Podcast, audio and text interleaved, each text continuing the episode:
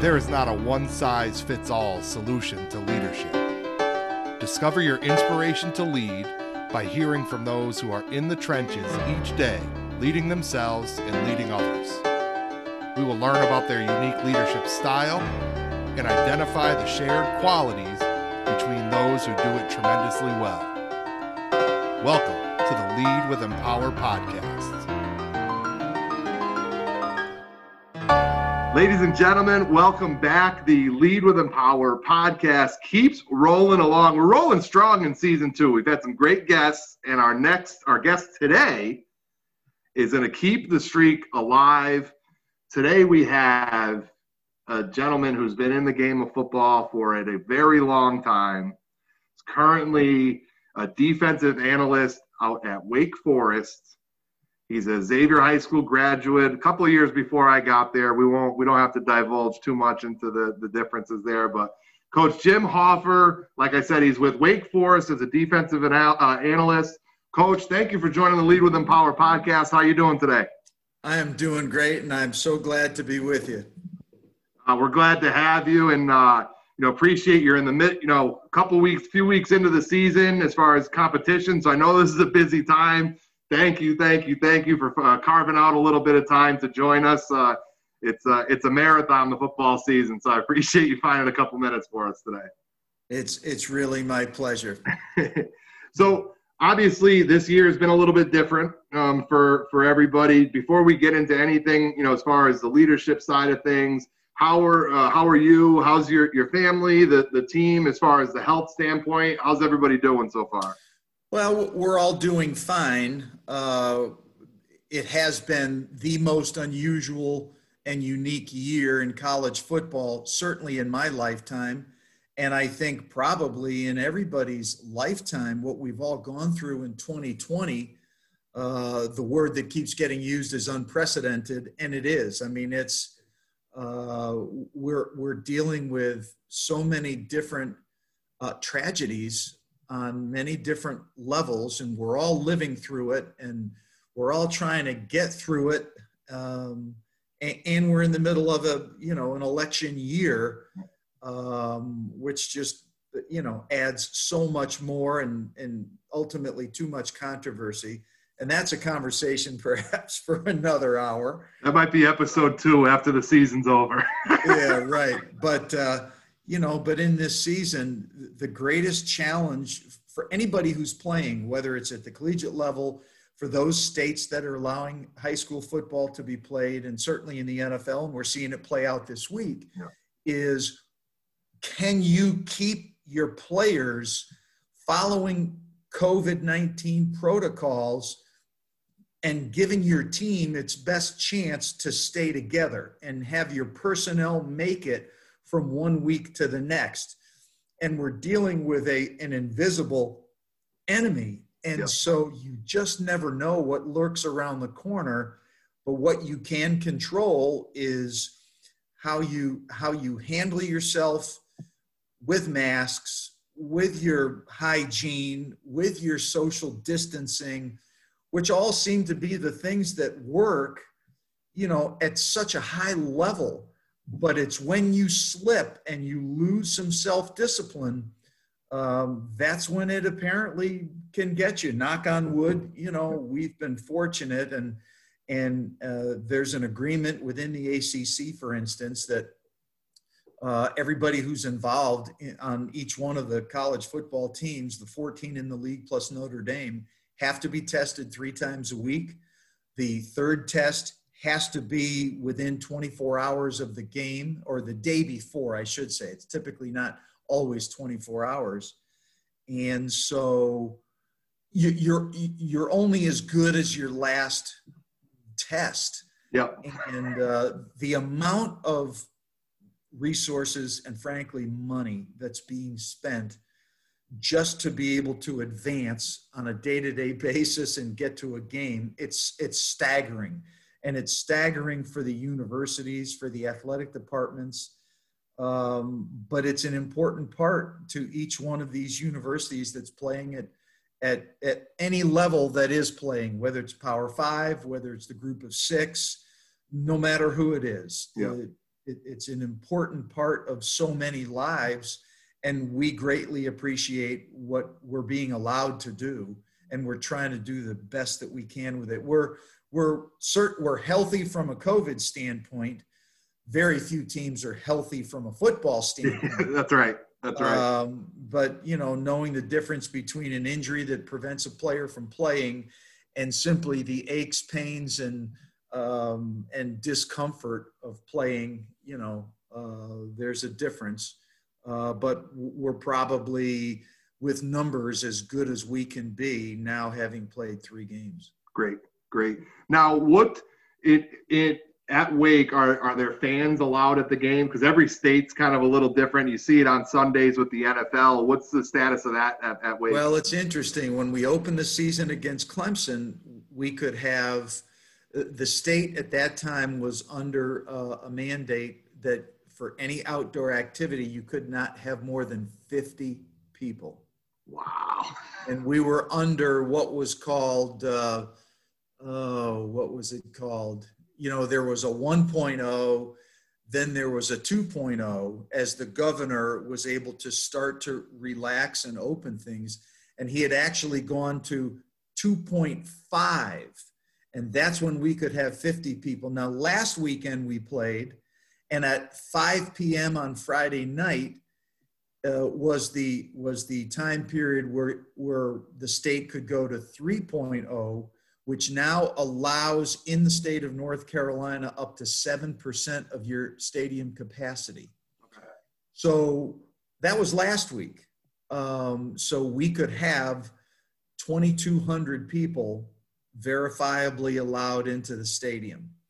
Um, and who knows what might happen as the season continues to clip along, but whether it's the Carolina Panthers with 7% of, of their stadium and 7% of our stadium and the other schools that are playing football uh, in the state of North Carolina, that's what we have to live with uh, yep. for now. So it's been a it's been a moving target. There's a lot of big cutout uh, photos of people, you know, who, to help the university, they paid a fee to have their cutout be displayed. And, uh, and now there's some of some of our you know most prominent alums in and out of sports yeah. you know that have these big five foot placards it's kind of it's really actually kind of cool. It's interesting. I mean watching the the yankees get beat again last night it, you know you see all the cutouts in the stadium there. So it, it, it's it adds to it for the television watcher. So I'm sure it's it, it's different for the athletes, but at least it seems like someone's there. yeah, it does, and you're allowed to you're allowed to have artificial noise, and yeah. literally, the coaches have to agree. The head coaches have to agree during pregame in a basically in a decibel check. You know, I mean, it's it's it's nuts. Uh, never been like this before. But anyway, Hey, what the heck, right? I mean, the, the good news is, and and not every state's in the spot. Up here in Connecticut, high school football is still on standby. There's talk of a seven on seven, but um, you know, it's good that it's back, and it's good that you know, knock on wood. So far, everybody's making the good decisions and and keeping it keeping it rolling forward because we are starting to see it at the NFL level. These some games getting moved around and whatnot. What? So you touched on something early on about you can control what you can control. And that's a phrase we, you know, in our work here at Empower, we throw around control the controllables. Everything else is getting in the way. You know, obviously, if you take away the the the tragic like the deaths from COVID and the, and the serious illnesses from COVID, what do you hope your athletes are able to, you know, take from this situation just from a personal development, a human development standpoint that – you feel will have a positive impact, lasting positive impact on them after they leave Wake Forest? Well, they've certainly learned a lot about science and public health and how devastating um, an epidemic that becomes a pandemic can become.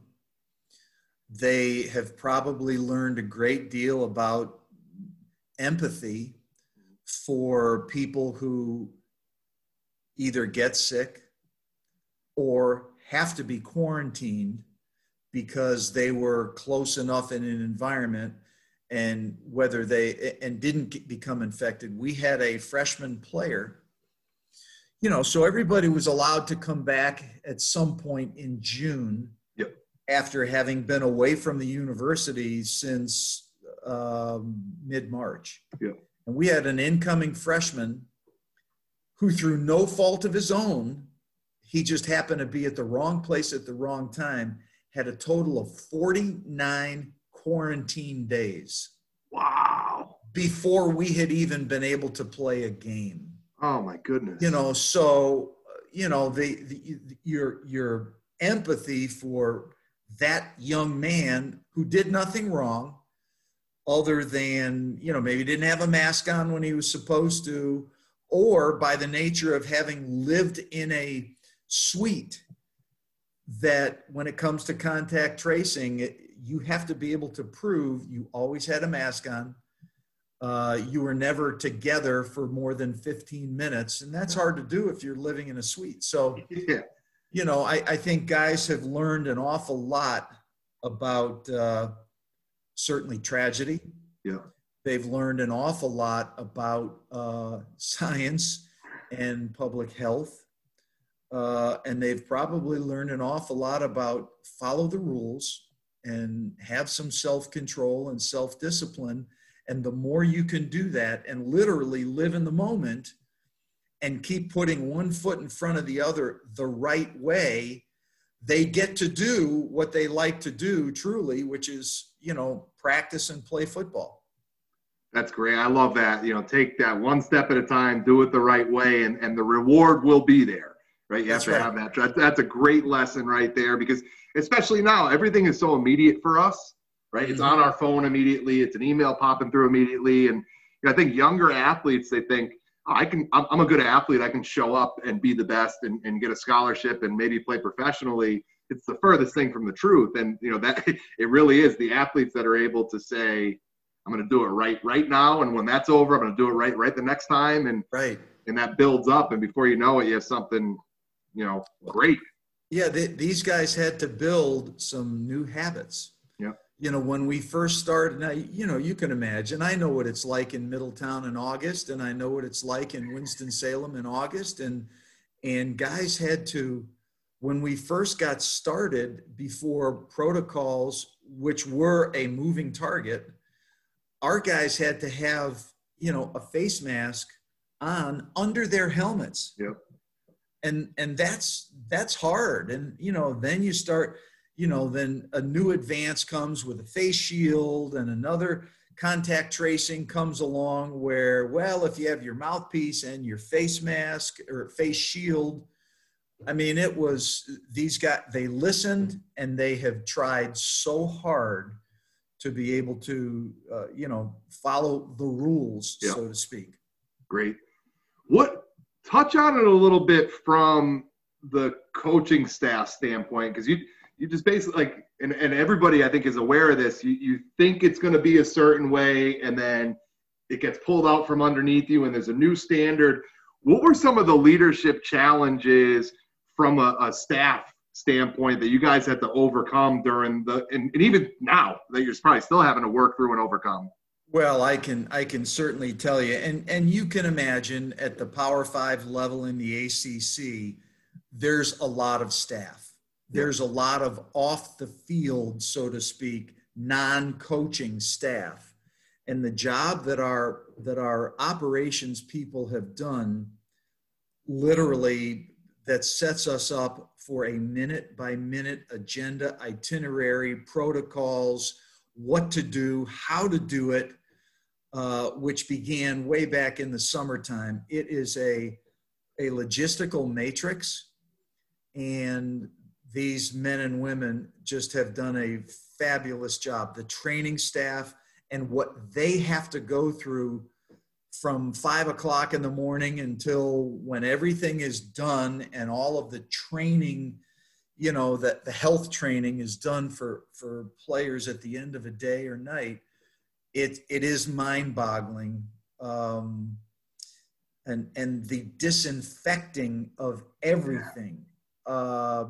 it's it's astonishing from a coaching standpoint. You know what we've had to deal with in terms of meeting. We have a 178 seat, beautiful auditorium. Well, because of what the university's rules have had to be, we can have no more than 58 people in there. Well, right away, you can figure out, well, your team has more than 58. So you have to decide on a literally meeting by meeting basis who can use the auditorium in one group, who's going to have to Zoom that same meeting yeah. so that a singular message gets delivered. And now you multiply it times all of the breakout rooms, the position rooms, uh, where the coaches can have a live meeting with some, but they can't have all. Yeah. and so we're, we're using facilities all across the spectrum of our facilities to to be able to get that done and it, that takes logistics um, and our kids have just been they've been I- incredible just incredible. So it's not the, the communication side of it right is the keeping the glue together it's, or oh. the glue that's keeping it together? That's right. That which you know you'd have to have that same communication even if even if you're able to meet all entirely in the auditorium when you have a team meeting. Uh, but this is multiplied obviously because yeah. guys you know you have to you have to always check. You literally have to like if you if if your listeners are familiar with how zoom is there is always a, a picture of everybody who's on the zoom call. And there are times when you know you have to tell the player make sure you put your video on. Yeah. Just not your avatar you know, put your video on. We, we want to look you in the eye. Yeah. And uh, um, so, I it's mean, it's, it, it's the littlest, it's the littlest things, but it also has, has shown how much detail there is to getting through each day. Yep. Absolutely. Absolutely. Well, keep up the great work. One step, right? Get through today, do it right, get through right. tomorrow, and then, uh, get a get a W on Saturday, right? Got right. You know, we all got we all got you know we all got tested today because this is a bye week. Uh, this will only be a two test week. Okay. Um, but we are typically Monday, Wednesday, Friday. Unbelievable, unbelievable. It so it wasn't like this back in the 70s when you were a, a scholar athlete at Xavier High School in Middletown, Connecticut. Give us just paint a picture, a sentence or two. What what were you like as a young athlete? What were you? What were some of your strengths? Maybe, and we can talk. You know, talk specific to football, but maybe just in general with regards to kind of you were a quarterback, so there had to be some leadership involved. Give us a little insight into what uh, a young Jim Hofher was like at Xavier High School. oh, I mean, you're talking. Don't get yourself in any trouble. it's no, no, no, no. It's it's so many lifetimes ago and yet it feels like it was last week. uh, I loved it. I loved Xavier. I loved everything about it. I, it was a, it was really a very magical time for us uh, at that time in the 70s. I, I have no doubt that the reason I, I, my life's work has been in college football is because of the incredible experiences I had with others that I love to this day. Um, you know, from high school football, and because we had so much success in a unique uh, situation, and it really all started with one of the great leaders of my life, and that's Larry McHugh. Yeah. Um, who has shown certainly in his lifetime his ability to lead on the smaller scale, you know, high school football players and teams when he was the head coach at Xavier, and then to be such a leader in business in uh, Middlesex County uh, when he chose to step away from football. Um, and and he's, you know, you can you can tell somebody how much they have impacted you in your life, and sometimes words just aren't enough you know they come up short. Um, but uh, I, am sure that that what we all had together um, had a had a big impact on my choosing to find a way to stay in football. Um, when you're surrounded by good players, you know sometimes you think you're better than you really are because they're the ones doing you know so much of the work but and a quarterback is a position that's very dependent upon others. Yep. You know if it's in a if it's in a passing offense then he's certainly dependent upon protection and and everybody who's an eligible receiver. Um, if it's any kind of an option attack you know you're dependent upon again what happens at the line of scrimmage which is so critical in football on offense or defense uh, and then being able to you know pitch a ball to a you know a great backfield. So uh, we had we certainly had our share of really good accomplished high school players, many of whom went on and had outstanding careers in college as well. What um and I, I get to I wasn't wasn't there obviously when Coach McHugh was as Coach McHugh at Xavier High School, but I'm active with the the chamber, the Middlesex Chamber, and I see Coach at you know, whether it's a lunch meeting or a breakfast meeting, he's still got that that fire and that rah rah from you know looking back on your time with uh, with Coach McHugh as the head coach. What's something from his kind of style of how he coached or how he led young men at the time? What's something that sticks out to, to you as pretty, you know, kind of his biggest attribute as a leader um, from your perspective? Well, you just hit on you just hit on one in particular. Uh, tremendous passion for the lives of the guys that were on the team, regardless of their their level of experience or their ages. Uh, a very confident leader.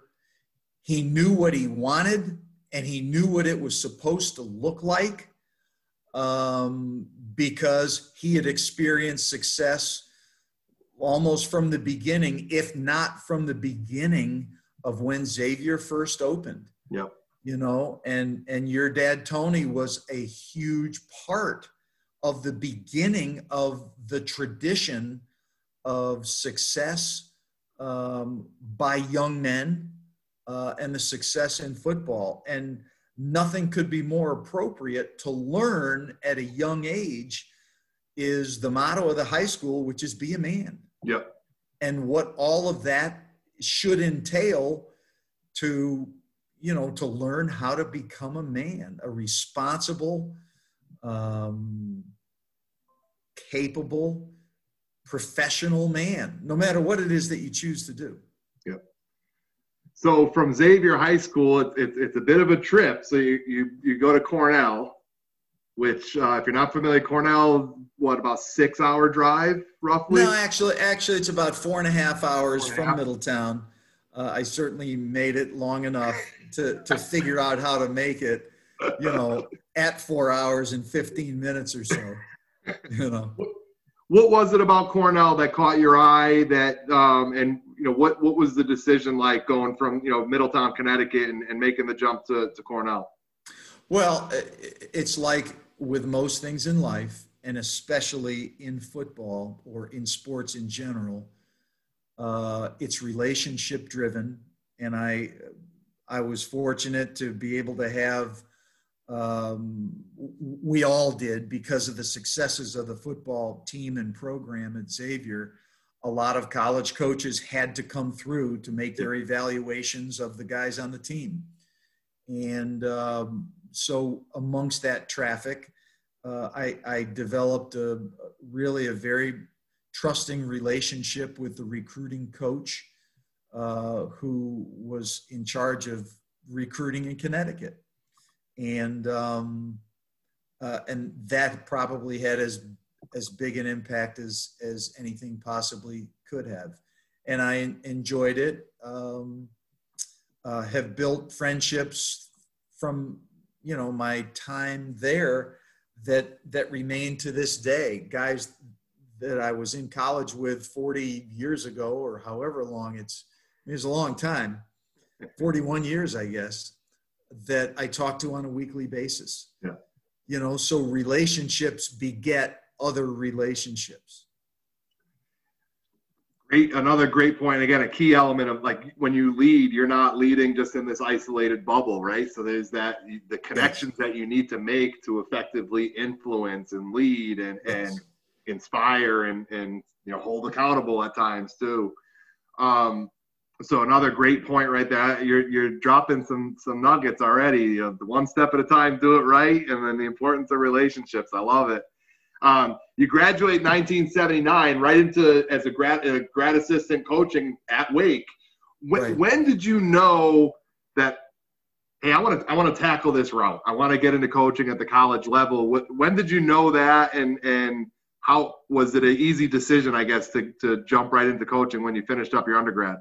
Well, the reality, it was, if I can remember it clearly enough, after the conclusion of my junior football season, so I was still a junior in college, but it was after my junior season, it was clear and evident that there was only one year remaining in my playing career.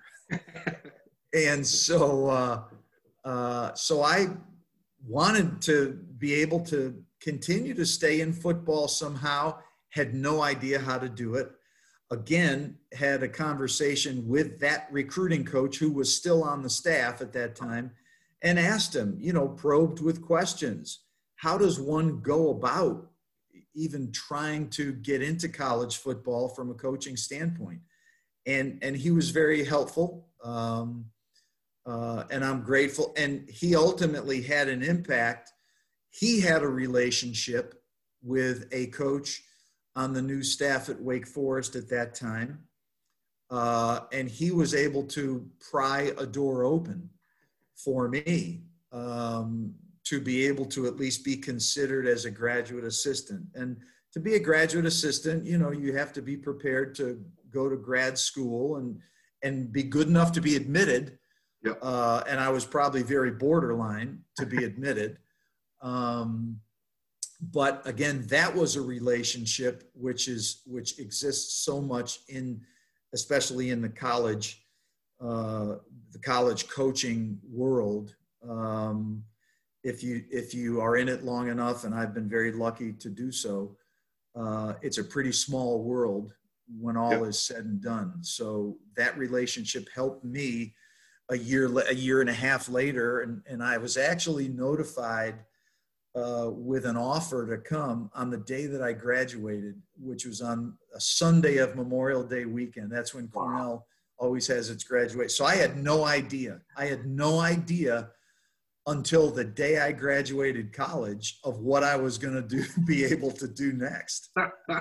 so, and I didn't uh, seem very worried about it at the time, as, as I remember. 21, 22 years old, not a care, right? Yep. That's right.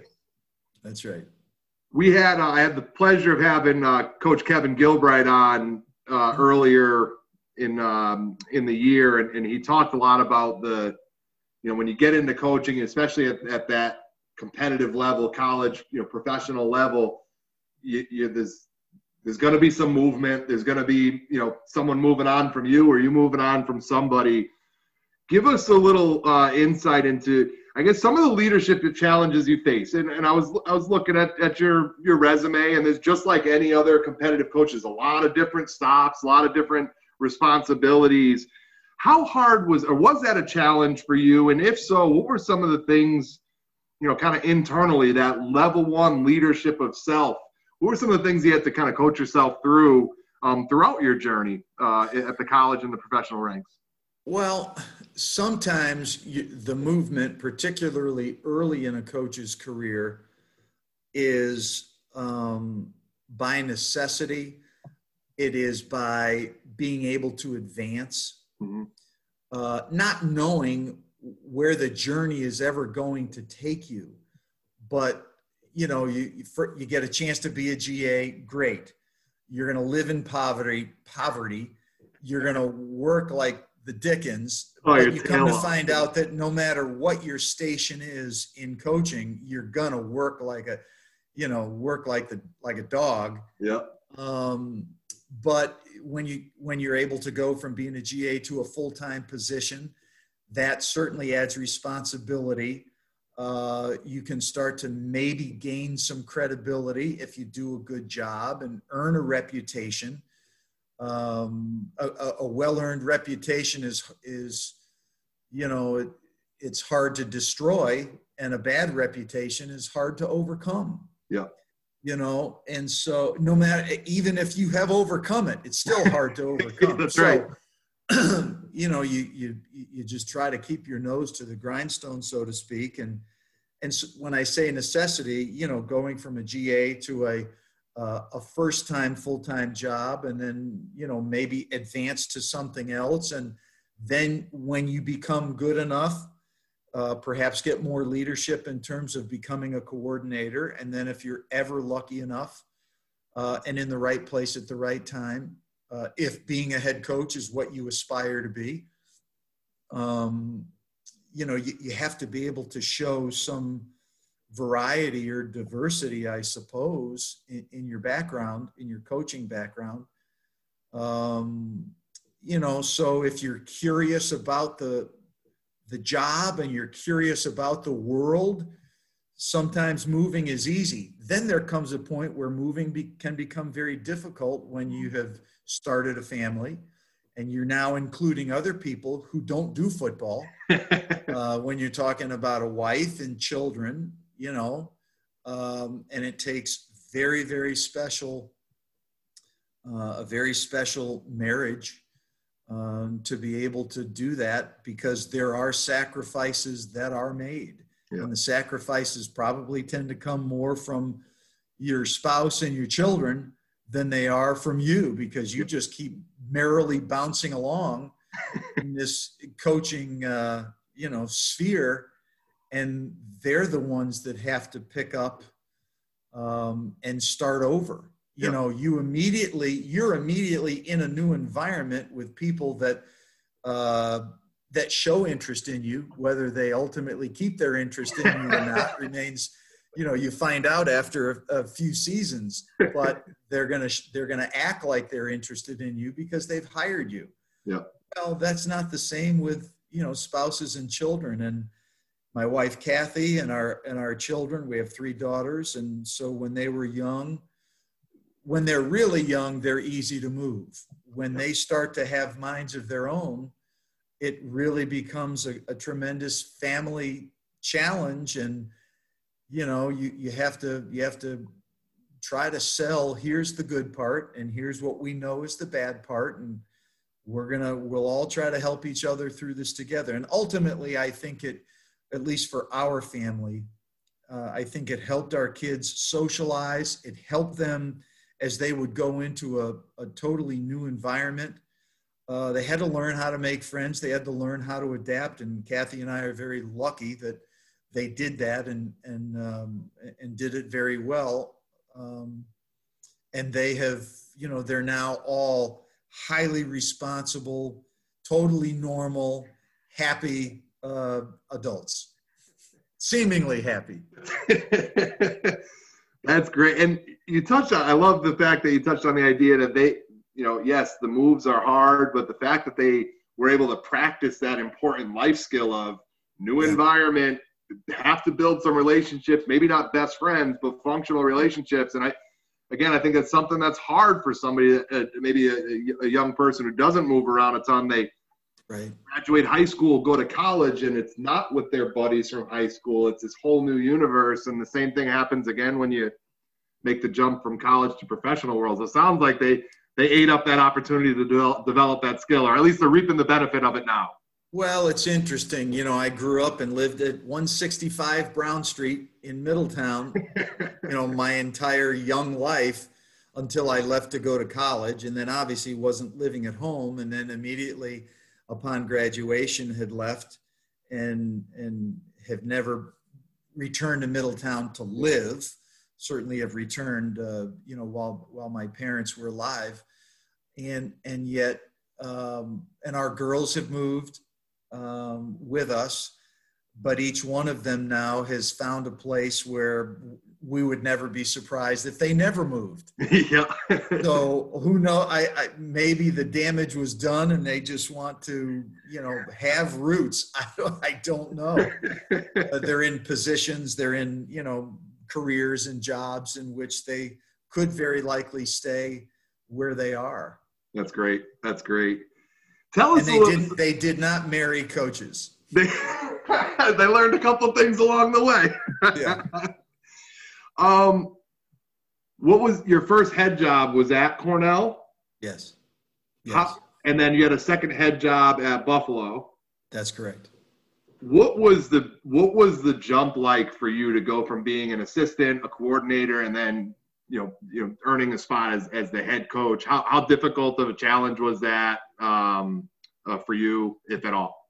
Well, I, I think it's I think anybody who is is in a position to become a head coach for the first time, um, it is a great challenge. As as much as and, and most honest coaches would tell you, as much as they believe they're ready, um, when you first start out in that new position, there are things that come at you that maybe you hadn't thought about um, and you've got to have some real practical common sense to deal with them. And then you also have to be willing to really dig deep and be a curious learner to find out, to get answers for things that you didn't have an answer for. Yeah. Um, I, can remember very clearly um, when when I was first hired at at, uh, at Cornell. Um, and it might have been the very first day I was there. Uh, and the AD who hired me, uh, you know, came over to the office after a press conference, or he was in the press conference, but then walked back with me back to my office, and he started to tell me a little bit about like human resources and here's what you can say, and here's what you cannot ask when you're interviewing candidates. I didn't know any of that stuff. Yeah you know, I mean, I, I felt like I knew enough football and had experienced a lot, even though I was very young at the time. I was 32 years old. Wow. Um, but I would never have thought about some of the things that he mentioned from a human resources standpoint. Um, you know that you that have to be avoided, uh, at least at that time, and it's probably even more so now list is probably a little longer now. Yeah. yeah, the list very well may be longer. You probably have to hold it in front of you, and you know when you're talking to somebody, which could be very awkward. But uh, so you you learn as you go, and uh, I think people that that that want to learn, like to learn, are going to become better at virtually anything that they do, whether it's coaching or any walk of life. If you're a lifelong learner and you have curiosity uh, you'll find your answers, or at least you'll find out what fits you yep. best. Yep, great. What, and, and we've had a bunch. Of, I've had a bunch of college and, and high school coaches on, and, and like I said, Coach Gilbride too as well. Um, one of the things that comes up, and in different sports too, not just football. So we've had soccer, we've had baseball, wrestling. One of the things that's come up, and all of these people, most of them have have been both assistants and then head coaches.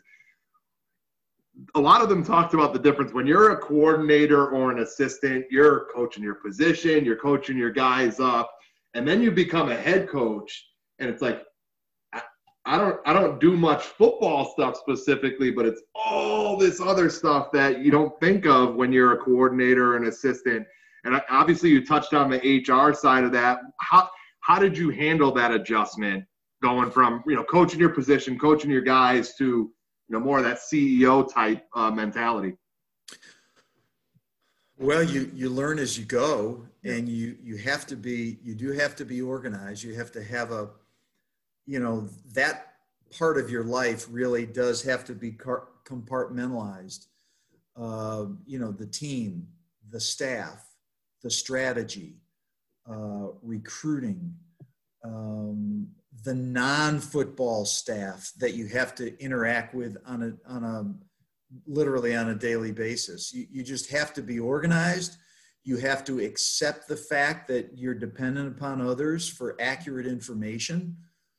Um, and and you, you have to always keep in mind that, you know, at the top of all this are the players. Yep. Not at the bottom of all this, at the top of all this are the players.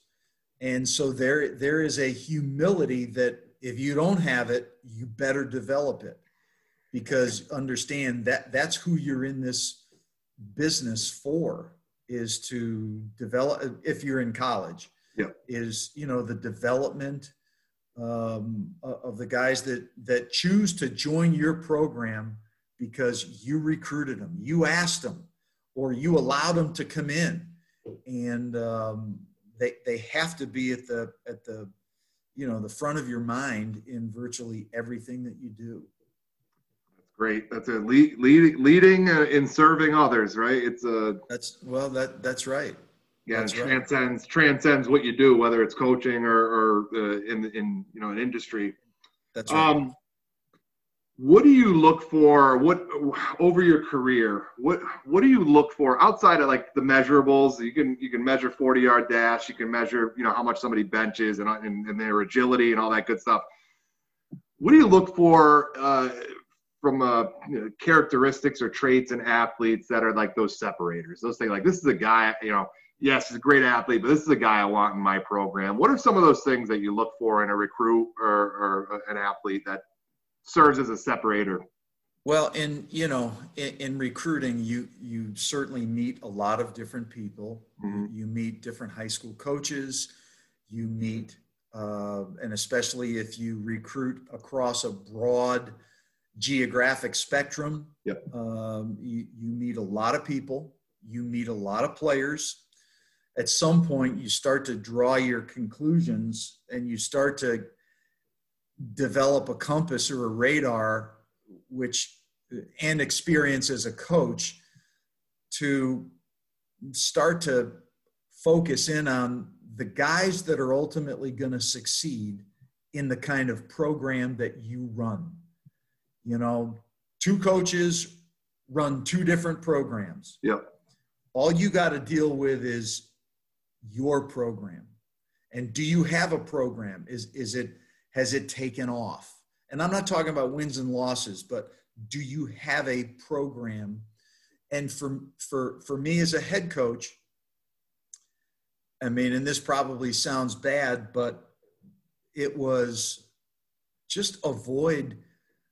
I'll I'll use the word jerks. Yep. You know, avoid jerks because in in our business and in our world, we're going to be with them every day. So the the maybe the the biggest litmus test is do you do you appreciate and enjoy being around this guy regardless of his talent? Do you like being around this guy and do you think he enjoys being around you and your program? Yeah. Because if the answer to both of those questions is yes, then regardless of his talent, he's going to develop to whatever his ceiling is.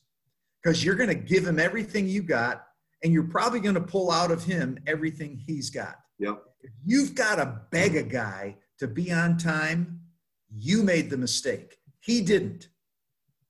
So it, you you gauge, you know, in this in our world, and recruiting rules have changed over the years to providing even less and less time for college coaches to be around players. But you you have to have a pretty good gauge on I can see this guy succeeding, and here's why. Yep. You know, he's he's enjoyable to be around.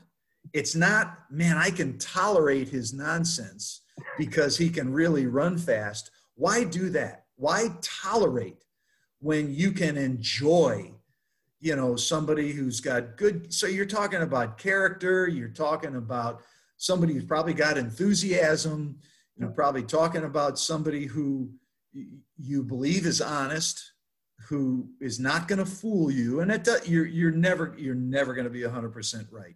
No, because humans are not you know they're imperfect. But man, oh man, if you if your if your radar tells you this guy's going to fit with how we coach and what we do, provided that he's at least got some of the talent that you're talking about. You know, a 5'8, 170 pound center, just because he's a great guy, you know, it is going to cut it. But right. if he's if he's an inch shorter than what you think a guy should be, and if he's 10 pounds lighter at that moment than what he should be, but if he's got so many of the other things that would indicate give him time, Yeah. give him meals, give him maturity, another birthday, uh, and he'll fit in. Then you go with it, and you can't you can't blink with stuff like that. And and you know, character matters, and trustworthiness matters, and and you know, a go getter that matters matters a lot. And I mean, it's interesting too. And again, this is that's a great, great answer, and it's been a common answer with some of the other the the college and and, and higher level coaches. And you know, it's what I think a lot of high school student athletes don't realize is like what you do in the classroom may or may not physically make you a better athlete, but your ability to to do it right, you know, do it right in the classroom, to be honest in the classroom. If you can do it there, it's going to translate, and coaches are looking for that. You know, you can find out along the way the high school C student who does everything humanly possible and gets a C. That guy will succeed. Yep. It's the it's the the A talent that gets C's that fools you. Yeah. Because Yeah. that's a con. You know, and we we have to really so recruiting and evaluation is very much detective work Yep. for for a recruiting coach you know and and we'll do even with the collegiate student athlete because we we have so much more oversight over them uh, whether it's tutors whether it's class checks you name it when a guy goes to class and he's on time for his tutors and he does everything possible and if he gets c's we can live with that Yeah. we can live with that. And that guy's probably going to succeed in football to whatever his talent level will allow him to because he's doing everything he possibly can. And it gets back to something you said earlier on that we both touched on that that idea of control the controllable. And Correct. and right. I think you know people are drawn to sports because every time a game starts and a whistle blows, no one knows what the heck the outcome is going to be, Right. right? And there's a chance you're going to lose, there's a chance you're going to win, and all you can do are- can we be our best for 60 minutes? And Well, you know, once once a play is over, you can't change it. Once a call is made by an official, I've never seen him change a call yet. Um, they tried to do that in the NFL. It didn't go Yeah. through. The referees are too right. stubborn. They keep the flag in their pocket. yeah except on now occasionally replay will change it but that's now you're introducing technology but uh, once the play is done Yeah. it's done you, you got to be prepared to move on to the next one and if if you failed in your assignment you can't change it fix it on the next one Yep, that's right. What uh, what advice uh, would you share? In again, I'll I'll I'll speak to Connecticut specifically because high school football in Connecticut this year is going to be different if it if it happens at all. And obviously, kids are trying to get recruited and move on to play at the next level if that's if that's the dream that they're chasing down. What advice would you have for a high school football player, a high school athlete in general, right now who has maybe lost a season or two seasons? but still, you know, they're still hoping to chase down that dream of playing at the college level. well I, I feel for all the kids across the land connecticut and otherwise who have not been able to play, especially if they are seniors Yeah. who have not been able to play, the best thing they can do is be ready so that they don't have to get ready. And Love by that, I mean train, video it, send it to coaches, um, be consistent. You know you can be consistent without being persistent but get ready. Then you don't it, then if an opportunity comes if all of a sudden they get to play four games or five games, they're ready. Yeah. They don't have to now say, "Uh oh, I'm I'm not ready," and because you don't get ready to play football in ten days. No. You, you just, I mean, you you have to you have to have been working on being ready. Yeah. And, and so, and that's that's hard to do for anybody when there's an unknown, when there is no target on the calendar. You know, that's hard. But a guy who's a competitor and and you know who's fit and works at staying fit um, is gonna is gonna be ready sooner. Yeah. Put it that way. He's going to make his own targets, right? He's going to make those. You know, it's That's not right. about getting ready for a season or this game. It's this is my That's right. target. I'm going to get there and then make a new one and uh, continue to push. Yeah. And there's and there's no there is no easy road to being physically fit. There's no easy road to being mentally ready. There's no easy road to understanding um, you know an offense or a defense and the calls that are made and you know I'm sure high school coaches find a way to be able to zoom with their players and and keep them updated on the playbook and what could happen and um, and it's up to the player to have enough initiative to go beyond that and study on his own. Great. And similar question for so you've been in coaching for 40 years ish, give or take. This is 42 years involved in college football. Unbelievable. Unbelievable. It's a it's a heck of a career, a heck of a path. What again? Someone who's a veteran in the industry. What's something uh, a bit of wisdom you would give to some uh, uh, uh, a lady or gentleman who's looking to enter into the coaching ranks as a career choice? Oh boy, it's uh, you, you have to love it. Um, it. It's a lifestyle. It's not a job. Mhm. Lifestyle meaning it will it will dominate your life. Uh, sometimes even unhealth in an unhealthy way Yeah. with the time commitment. Um, but it's it is a lifestyle. You need to love to be with people. Um, you, you you you need to enjoy the competition. You need to be humble enough to know that that there's so much more to learn. What I what I've learned over the long haul is that the more I learn, the more I'm able to assess what's the right question to ask. Yep. If that makes sense. Sometimes you don't even know what's the right, when you're young, you don't know the right question to ask to be able to advance. To be able to learn, to be able to fit it into the situation that you don't have an answer for. And I think experience s- starts to give you the best idea what are the right questions to ask. Yeah. And you're always asking questions. If you're curious, whether it's about football, whether it's about living, Yeah. you know, you're curious about life, I think experience allows you to maybe get to an answer faster because you you more readily know the right question to ask. Oh, that's great. And you've touched on this a bunch of times too, but the concept of being a lifelong learner, being somebody that's constantly looking to, to add to that. And that's another great lesson that, again, applies to football, but applies to really anything outside of football as well. Oh, I'm you know my our our girls think I'm a nerd, and I, so I guess I am um, because I'm always springing something on them, you know, or asking them something, or did you know? So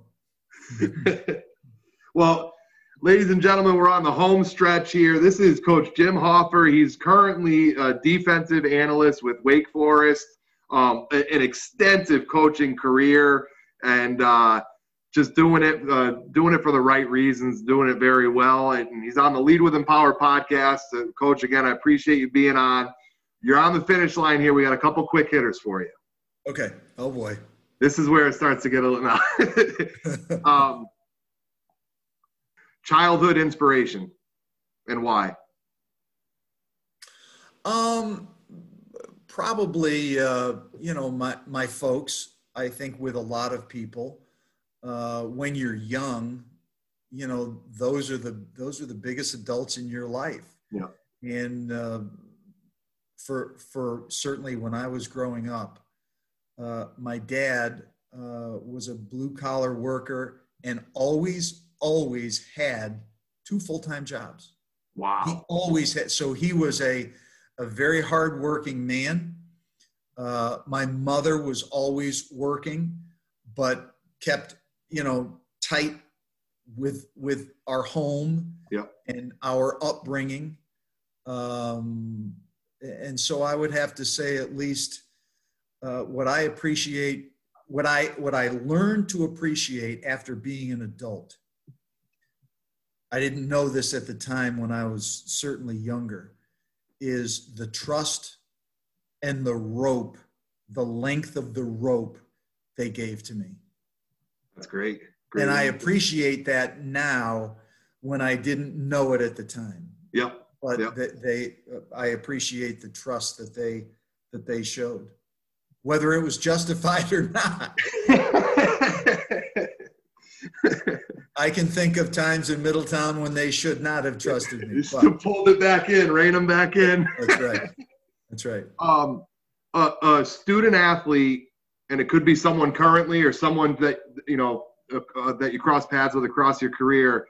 A student athlete that you you looked at and you're like, wow, I don't, I don't care what this guy goes on to do, he's going to knock it out of the park. Well, uh, it's it's interesting because I I had a text from uh, from this man uh, within the past two weeks. We share a birth date. Okay. He is from Middletown. He and I began playing um, midget football together for the Middletown Mustangs at that Come time, on. and that's Anthony Brown. Anthony Really? Brown was perhaps to this day as good a tail and I've obviously looked at players for the last 42 years. He was as good a high school tailback as my eyes ever saw. Wow. And um, uh, I, I, I love him. Um, he was a Xavier and a state of Connecticut phenom. Yep. He really, really was. Um, you know, and then there's there's certainly others along the way when you do this long enough and coach long enough, you know, there become special people in your life. Um, some who remain in football, some who don't. Two, two I can think of in particular that I coached had uh, fabulous careers, uh, fabulous in college, one in professional football, and he has continued to be a model, an example of of doing the right thing uh, and still remaining humble. Uh, and that's a guy by the name of Daryl Johnston, who most people would recognize as the Moose. That's right. Dallas Cowboys. He was never the Moose in college when I coached at Syracuse. Uh, he was simply DJ. Yep. He was a sensational college and professional football player, and he's been a, a loyal friend uh, to this day. And um, we had a quarterback when I was at Cornell by the name of Bill Lazor, which is a great last name for a quarterback, It is. especially one who's accurate. and uh, you know, Bill was a uh, a great college player. He then got his coaching start on our staff at Cornell. He now serves as the offensive coordinator of the Chicago Bears. Yep. Is one of my closest friends in coaching. Um, you know, and he's the same guy today, as is Daryl, as when they were in college in the 80s and the 90s. Awesome. Awesome. What um a non-football related book that has re- has had an impact on you? I, I think the you know it's a very common I don't know if you put it under self help or or you know business entrepreneurship or leadership was good to great, um, and there is a piece in good to great that describes first who, then what. Mm-hmm. And that applies so much, in my opinion, to evaluating, to evaluating football players. First, who is the guy? Mm-hmm. You know, we'll figure out what he plays. We'll figure it out together with him. But it's the who. Because if he's made up of the right stuff internally, mentally, emotionally, then we can figure out the physical stuff. But that particular short little saying um, has always, I think, stands the test of time. Love it. Love it. Well, coach, crushed it, knocked it out of the park. Thank you so I seriously, I really appreciate it. In season to get a college coach to spend an hour on uh, on a Zoom in season, man, not the easiest of tasks. Really appreciate it. It gets again gets back to relationships. Just recently, a coaches roundtable. Uh, uh, Xavier, he was a couple years ahead of me, who's coaching up at Bowdoin College. Kevin Loney texted me, "I'm going to see Coach Hofher tonight on this on this thing. You want me to see if he'd be interested?" I said, "Yeah, absolutely, that'd be great." So relationships, relationships, relationships, and I love that last statement there. It's the best high. Figure out the who. Figure right. out the who. Yep.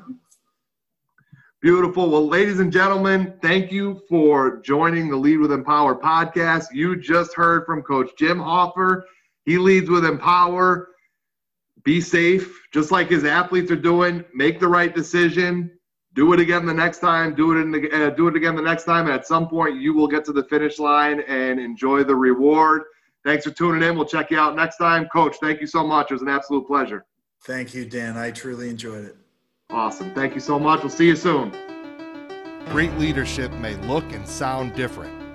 However, there are common threads that connect all tremendous leaders. They are passionate about those that they lead.